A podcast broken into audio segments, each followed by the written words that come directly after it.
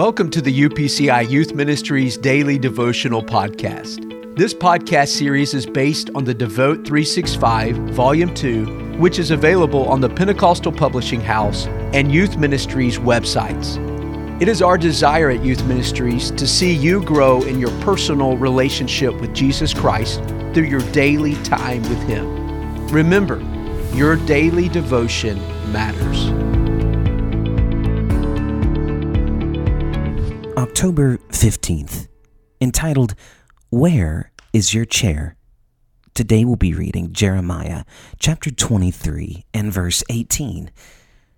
For who has stood in the counsel of the Lord, and has perceived and heard his word? Who has marked his word and heard it? A new Christian told his pastor, I just can't make time to pray. His pastor replied, well, here's what I've learned.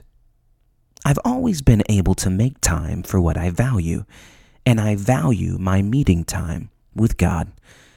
Many months later, the new Christian's pastor met with him again, and the man was noticeably different. His countenance had changed. He said, I bought a chair and I put it on my back porch. Pastor, I started getting up about a half hour earlier each day before work. I sit in the chair, I have a cup of coffee, and I read God's Word and I ask Him to speak to me and pray that I will be more aware of His presence in my life. The new Christian's wife quickly chimed in. He's a changed guy. He is gentler and cares more. He hears the voice of God, Pastor. It is obvious to others when we hear the voice of God. In the days of Jeremiah, False prophets claimed to hear God's voice, but it was painfully obvious they had not heard from Him. Let that not be us.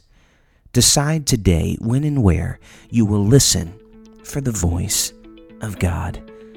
Would you pray with me? Heavenly Father, forgive me for not taking more time to listen to you. Today I will be still and listen. Speak to me by your Spirit and through your word. Make me more aware of your presence in my life, and may I cherish these treasured moments with you more and more.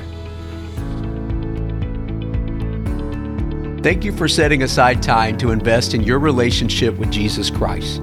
Time spent with God and His Word is never time wasted. If you are using your Devote 365 Volume 2, be sure to take advantage of the journaling portion on each page. Also, don't forget to record your thoughts in the weekly recap portion. If you would like to purchase the Devote 365 Daily Devotional, click on the link in our podcast description to do so. Let us know if you are using this podcast by tagging us in your social media post with hashtag Devote365. Thanks once again for joining us.